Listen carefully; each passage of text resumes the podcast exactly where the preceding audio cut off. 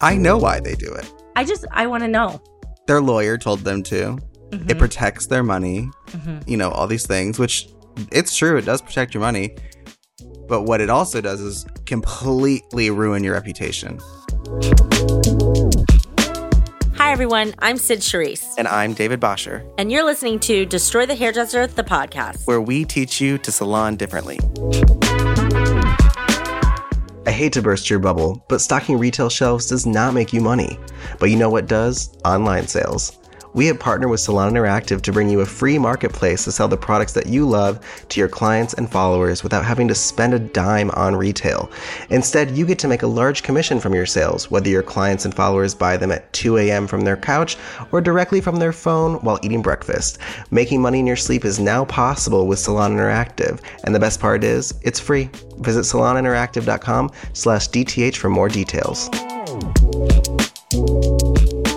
Let us introduce you to one of our favorite product companies, Reverie. Reverie is hair care for all humans, no matter your hair type. Their clean and innovative formulas nurture the integrity of your hair for unrivaled results. Reverie is made intentionally in California, paying attention to detail at every stage of the process. Their mindfully sourced vegan ingredients and environmentally friendly packaging showcases their commitment to creating alchemy in a bottle. Reverie was created in 2011 by Garrett Markenson and continues to be a family owned and operated business to this day. Tap the link in the episode description to get connected with our friends over at Reverie.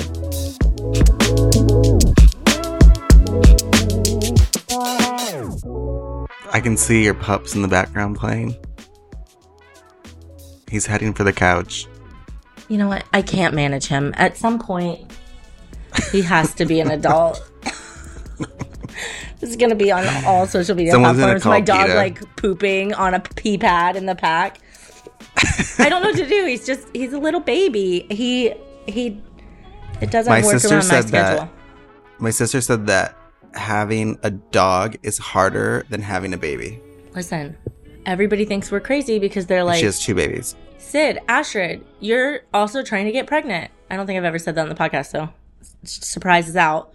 But also, we're like, They keep trying. I know we keep we've been trying for like the past year, but you know what? Why not throw a puppy into the mix? Like we've been getting up every two hours on the hour. I feel like, and that is preparation for kids. If I've, it's boot camp.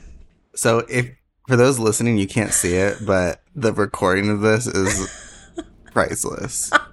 Oh my god! Speaking of parenting, I know that's kind of funny. We called this episode co-parenting, which I know sends a funny message because a lot of times we talk about. well, we also did one called couples therapy too. So people were like, "What are you guys talking about?" But I mean, we also say not to use family terms in the salon, but we're not in a salon, we're on a podcast. But one of our belief systems at DTH is that salon owners and hairdressers should be kind of in open relationships with each other.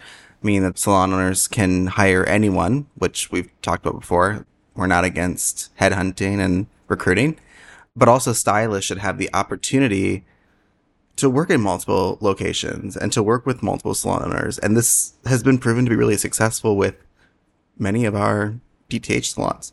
The open door policy is what we call it. Because you think Yeah. about it. I mean, I don't know where this like sports team competition idea came in, like in our industry.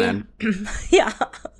It is. It, it's like, it's fun to have a little competition, like, oh, this product's better than that one. But it got, and it still is so extreme. Like, people are judging people wholeheartedly off of like, oh, you're Aveda, you're L'Oreal, uh, you're a hair store, you're a Carlton King, you're a Reverie. Like, it's kind of ridiculous. Like, can't we just be individual artists?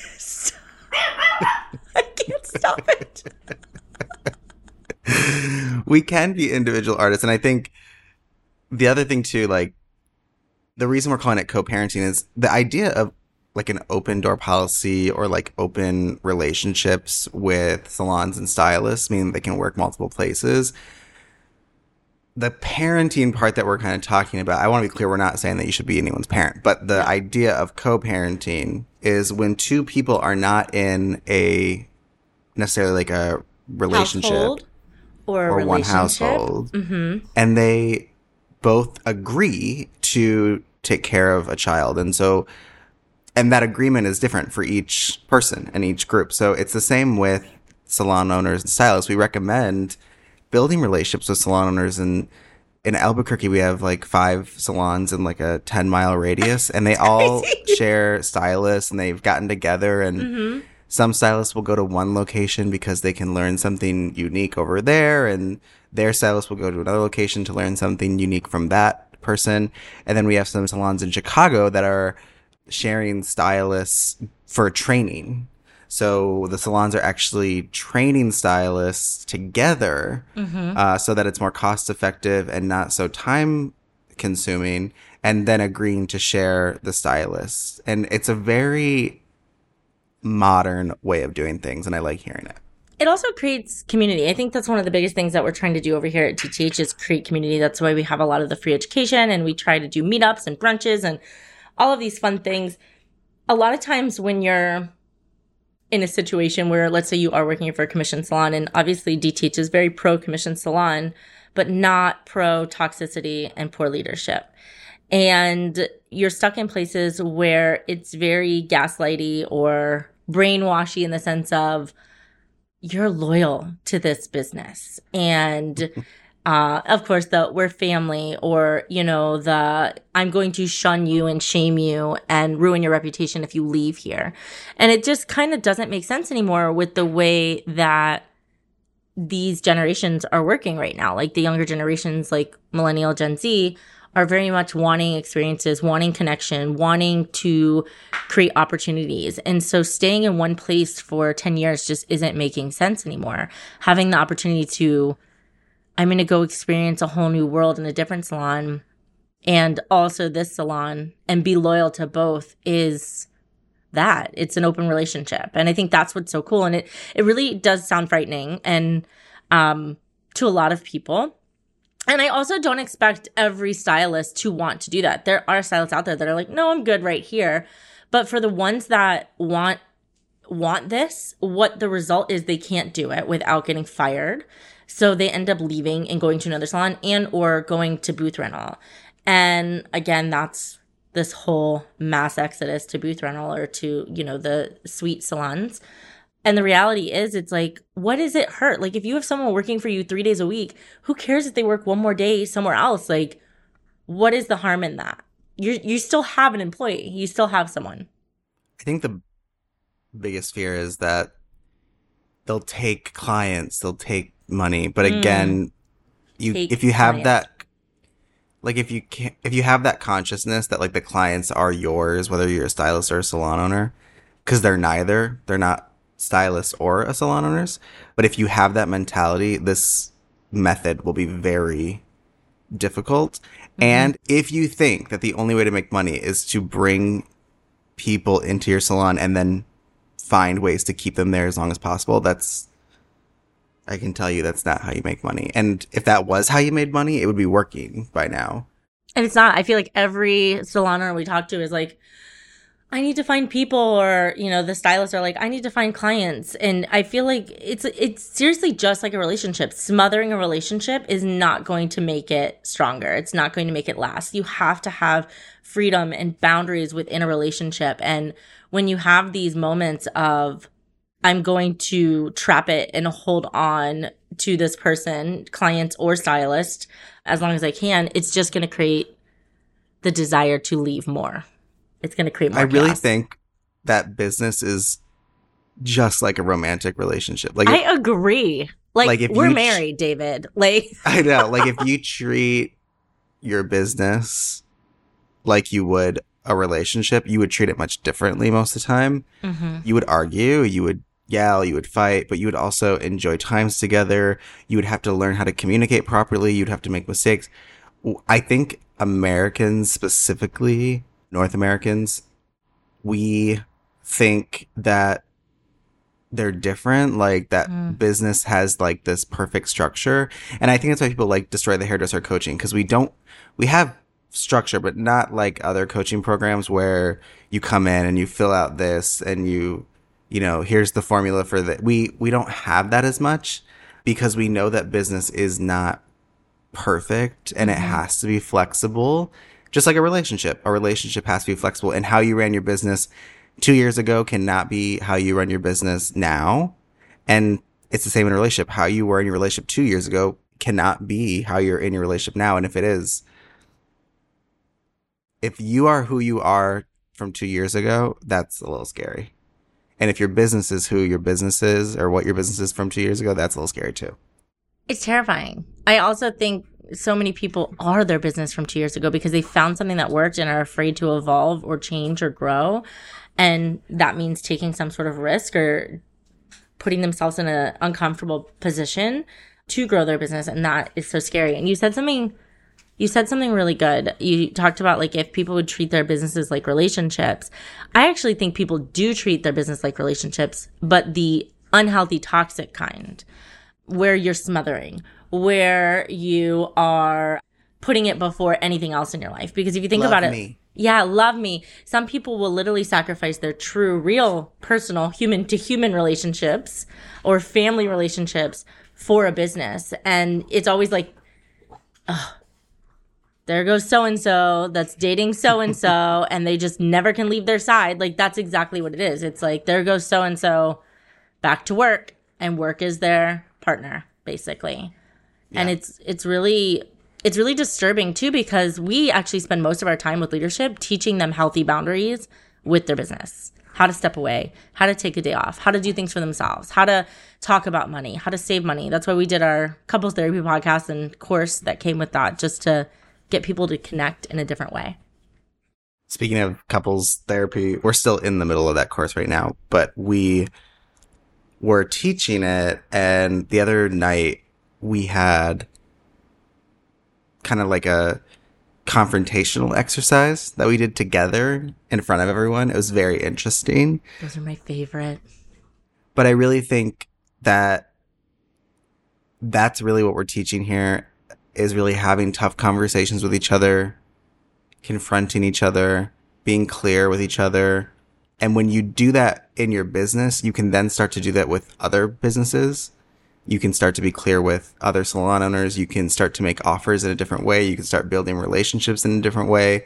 And I really think that this open door policy or this co-parenting method of sharing stylists is the answer that we've all been waiting for because the alternative is what we're currently living in, which is these are my stylists, these are my employees. You can't talk to them, you can't look at them. Don't mm-hmm. you know, don't go to a class at that salon cuz they're the enemy. And that's so what if you're wondering what the alternative is to open relationships or to co-parenting methods when it comes to employees, we're currently living it. You don't have to really look that far for an example. What is scarier is that there is not there aren't a lot of examples of how to have this open door policy and this co-parenting relationship in the salon industry. And I think that as it keeps coming out and it keeps becoming more normal and hopefully we can continue to be the people that talk about it the most and hopefully other people will continue to talk about it. I think we're going to have in the next 10 years, we'll have a totally different industry where commission, rental, all those things will kind of join together. It, they'll join together and like, it won't look like what it looks like right now. yeah And I'm very excited for that. It, That's, I mean, that's why we started Destroy the Hairdresser. We had an idea of like what we wanted the industry to look like. Yeah, and we've been talking about it ever since.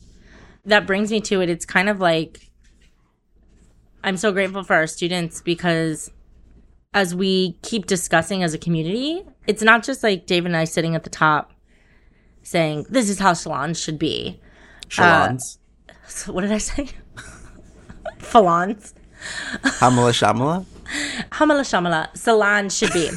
uh, but I'm distracted by these puppies. Ignore them. I know. I'm Everyone else to. is watching them on the, if you're watching the recording, you can see it. ridiculous. So we very much talk to our student community. We very much talk to our coaching community, our future proof community, and we're constantly asking and listening to the challenges that they're having as hairstylists, as commission stylists, as independents, as commission salon owners. And David and I are constantly thinking of like, okay, here are the problems in our industry. How do we create solutions? And sometimes those solutions are we have to just experience them. And so if a big solution was stylists wanting freedom, they wanted to experience different things. We're so grateful for our students that are like, yeah, we want that too for our stylists. And then being like the beta testers of this. And now we have students, salon owners doing this all over the world because we have students all over the world. And it's been so incredible. And it's actually blossomed into things, I think, David, beyond what you and I thought it would be. For example, some of the salon owners are now meeting to talk about their their same stylist. And that's so weird to be like, you know, usually you have an in-house leadership that discusses you as the stylist and what your growth is and you discuss together how you're going to grow. And now now it's like both salon owners are discussing, "Oh my god. I'm so sorry. This is why we do this and we don't edit our podcast because you get every part of Oh, what's it's going on in our edited, life. but you It's can't edit that shit out. and we're not gonna because who doesn't love a little puppy bark okay oh my gosh but basically having having them talk together about the stylist that is so powerful now you're bringing truly I just want to clarify. You're not. They're not talking about the stylist. no in a good They're- way like Yeah. how can they help it how can each leadership in both locations help this one person grow and i think Well, I that's think so awesome Well, the reason we call it co-parenting is also like if one parent is doing one thing and the other is doing another, what's going to happen to the kid? The kid is going to get confused, and they're going to choose one stay parent. in one place yeah Yeah. They're going to choose one parent over the other. So if co-parenting is done properly in the workplace with employees, then you can that if you're actually doing it right, you'll learn from each other how to do mm-hmm. different things or you'll have to have confrontations of like, listen, we have this agreement, you're starting to do this, I'm not on board with that, and maybe we have to end the relationship. Usually there's a solution, but some it's okay mm-hmm. to end those relationships too. if you don't have a great amount of emotional intelligence, it comes down to this point where one person is still very much in the mindset of competition and it create it creates harm for the stylist that they're sharing. So or the children, right? And if they are not on a conscious level to realize the benefit is truly for the stylist, and obviously like we always teach if your stylist is thriving, you as a salon owner is thriving. So like you have to stop thinking about is my salon thriving because if your team is you're good and if you put all the focus on the salon being successful and not the stylist being successful you're gonna have It doesn't work. it doesn't work and so what's really cool is i'll use two of our coaches that are doing this but we have a lot of students doing this we have coach Shelly and coach patricia in chicago they're sharing a stylist and they communicate all the time or they communicate with the stylist like have you talked to Shelly about this? Have you talked to Patricia about this? Like if they're wanting great ideas or you should share this with so and so. Like it is very much, even though they are two separate entities of a business, they are very aligned of sharing and making sure the stylist is just reaching all their potential, which I think is so cool. I like you said, you have to have a large amount of emotional intelligence. The ego, when you start doing this, the ego gets way out of control and it starts to tell you things that aren't true. Like they're going to leave, they're going to take all your clients, they're going to take all your money. The reason your salon's not doing well is because they're working at some other location. But the other thing that we want to be clear about is that when you're sharing stylists, it's not just one way. It's not just I share my stylist with everyone and no one shares with me. It's trying to create a community of open doors where everyone can work everywhere. And when you start doing this, you have you start having to realize like, oh, then we should probably figure out that the commission should be the same, right? Or we should we need to figure out what this looks like for all of us. And that requires all the salon owners to get together and make decisions that you were able to make on your own before, but then you never really had anyone to talk to about like, does it actually work? Have you tried that? What is mm-hmm. what are the results? And then we do it in because we don't do it co-parenting style. We do it in secret. We go, we mm-hmm. join little groups on Facebook. What do you do when your stylist does this? What about when they want to do this? And it's like, Have you In asked the coaching, we- stylist? Have you asked another salon Well, owner? that's the thing is like in coaching, you're in a community where you can ask people openly and everyone can share and, and you can ask coaches and you can get advice. But like, I feel bad for those salon owners out there that are struggling and they don't know that actually what they need to do to make their business better is to let it go a little bit and like remove all the rules and remove all the Like a relationship. Let go. like a relationship. a If- little bit.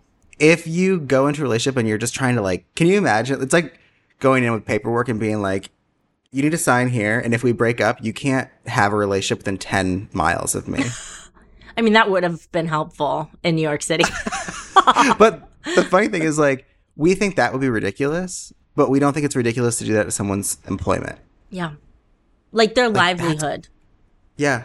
Someone that might have children or be taking care of a family member, and now they have to, you know, completely flip their life upside down to work way further than And they. it's not a non compete is not the same as a prenuptial agreement. A prenuptial Mm-hmm. agreement means that my money's mine whether we stay together or not. That's already happening. Yeah. Because stylists are taking their clients and salons are keeping their clients. But a non compete is like my money's mine and I'm gonna fuck with your money if Mm-hmm. you leave me. And this is not co parenting. This is step parenting. Just kidding. I, just- I didn't have a name for it. I don't know. I love my stepmom, so it's not a I- good name. I also I I it blows my mind that non-compete still exists. Like like Again, it's the complete alternative to having an open door policy and to sharing staff members. I actually want to know like if you're out there and you're listening to this podcast and you have a non-compete in your salon I and you are like know. I do. Sid wants to know. You can DM at Sid Trees. and I want to know I want to know I want you to fight for it. I want to know why. I know why they do it. I just I want to know. Their lawyer told them to. Mm-hmm. It protects their money. All you know, all these things, which it's true, it does protect your money. But what it also, also does is sets a reputation. completely ruin your reputation. Yeah. If you thought it was hard hard to hire before, especially with us out here being like never sign a non compete, that's only going to get louder. Mm-hmm. We're not the only ones saying it too. Remember, your Instagram is there's an algorithm, and so if you see us all the time and you think we're the only ones talking about it, it's because you have not found the other people. Like there are plenty of other educators in We this should industry make shirts that it. say the non compete is obsolete. Yeah, I'd wear it. People are like, what is that? oh, We you don't get shirts it? that also say co parenting. I love it. We're making shirts, y'all. Would you wear them? No, they won't. we know the answer. We've spent thousands of dollars on shirts and y'all don't wear them. So that's how I feel about that. Oh my gosh. I think, you know, this episode was crazy. We should just title this Crazy Co parenting with all the dogs and insanity. It literally was like watching Sid parent children while talking about co parenting. I can do it all. All right, y'all. We'll see you next week. We got shit to do. next time on Destroy the Hairdresser, the podcast. There's an illusion of like, if you are successful, you have to be perfect. And I actually think, think it's the opposite. I think it's absolutely the opposite. think but I remember, who's successful is a giant hot mess. you know what I think makes success? And it's not even money. I think it's being consistent in whatever you do. That's it. I'm consistently anxious.